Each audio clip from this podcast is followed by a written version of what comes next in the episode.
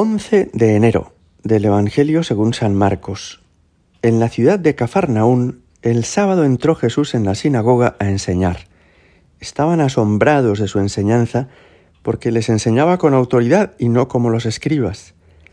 Había precisamente en su sinagoga un hombre que tenía un espíritu inmundo y se puso a gritar, ¿Qué tenemos que ver nosotros contigo, Jesús Nazareno?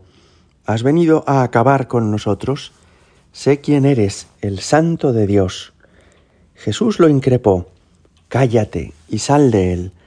El espíritu inmundo lo retorció violentamente y dando un grito muy fuerte salió de él. Todos se preguntaron estupefactos, ¿qué es esto? Una enseñanza nueva expuesta con autoridad. Incluso manda a los espíritus inmundos y lo obedecen. Su fama se extendió enseguida por todas partes alcanzando la comarca entera de Galilea. Palabra del Señor. Todos recordáis algunos episodios dramáticos del siglo XX de autoritarismo. Por ejemplo, la victoria de los nazis en Alemania, que conduce a que muchos jóvenes y muchos soldados lleguen a pensar que tienen que cumplir siempre las órdenes que les dan sus superiores, aunque éstas sean inmorales o ilegales. Hay muchas personas que cometieron atrocidades en la Segunda Guerra Mundial porque, imbuidos por este espíritu del autoritarismo, pensaban que el que está por encima, que el que manda, siempre acierta. Y eso no es así. Cuando la autoridad se ejerce mal, con autoritarismo, cuando se dan órdenes que a lo mejor no son ni razonables ni buenas y se imponen a la fuerza, esto crea un rechazo en las personas. Y por este autoritarismo que hubo en Europa a mediados del siglo XX, después ha cundido como un desprecio de toda forma de autoridad y como un marcharse al otro extremo buscando que no haya autoridad entre los hombres. Recordaréis, por ejemplo, como en el mayo del 68 en Francia, pues se infunde un espíritu de rechazo de toda autoridad, de toda norma, de todo convencionalismo social.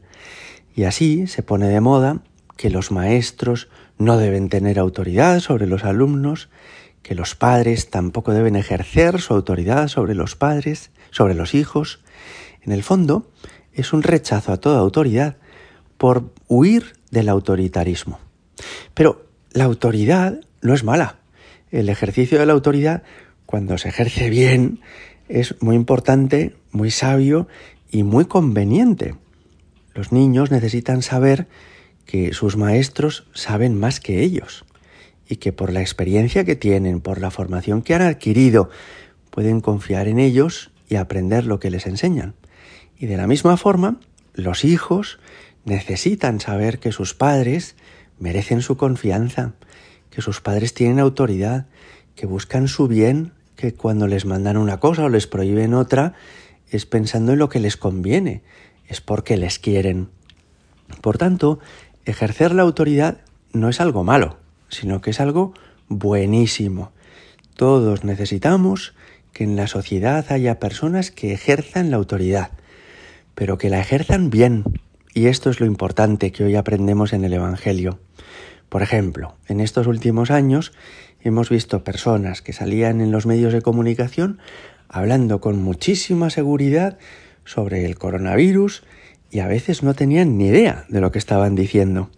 Se dijo, por ejemplo, en España, no, esta enfermedad no va a llegar, como mucho habrá tres o cuatro casos, y ha habido 90.000 muertos.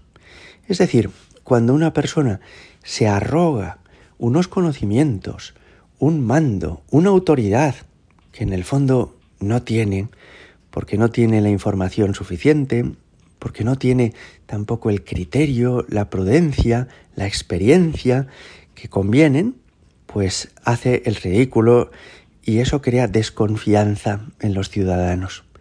Pocas cosas, ¿verdad?, crean más desconfianza en los ciudadanos que ver que sus autoridades en realidad las ejercen esta responsabilidad sin conocimiento, sin sentido ético, mintiendo a veces o a veces imponiendo su voluntad sin contrastar otras opciones u otras posibilidades.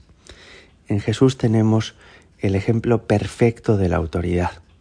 Jesús no necesita decir, aquí mando yo. No, no le hace falta eso, porque todos los que le escuchan se dan cuenta de que Él sabe más que nadie, de que Él tiene poder, poder para curar las enfermedades, poder también para librar a este endemoniado que chillaba en el Evangelio, y que Él no necesita apoyarse en los conocimientos anteriores de otros, no necesita decir, os voy a enseñar esto porque lo dijeron los profetas, o porque lo dijo Moisés, o porque lo dijo el Antiguo Testamento en el Levítico.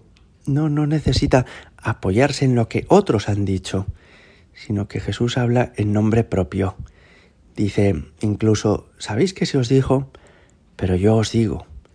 Es decir, Él tiene autoridad porque Él sabe lo que dice, sabe también lo que nos conviene, quiere nuestro bien, puede ayudarnos y es Dios.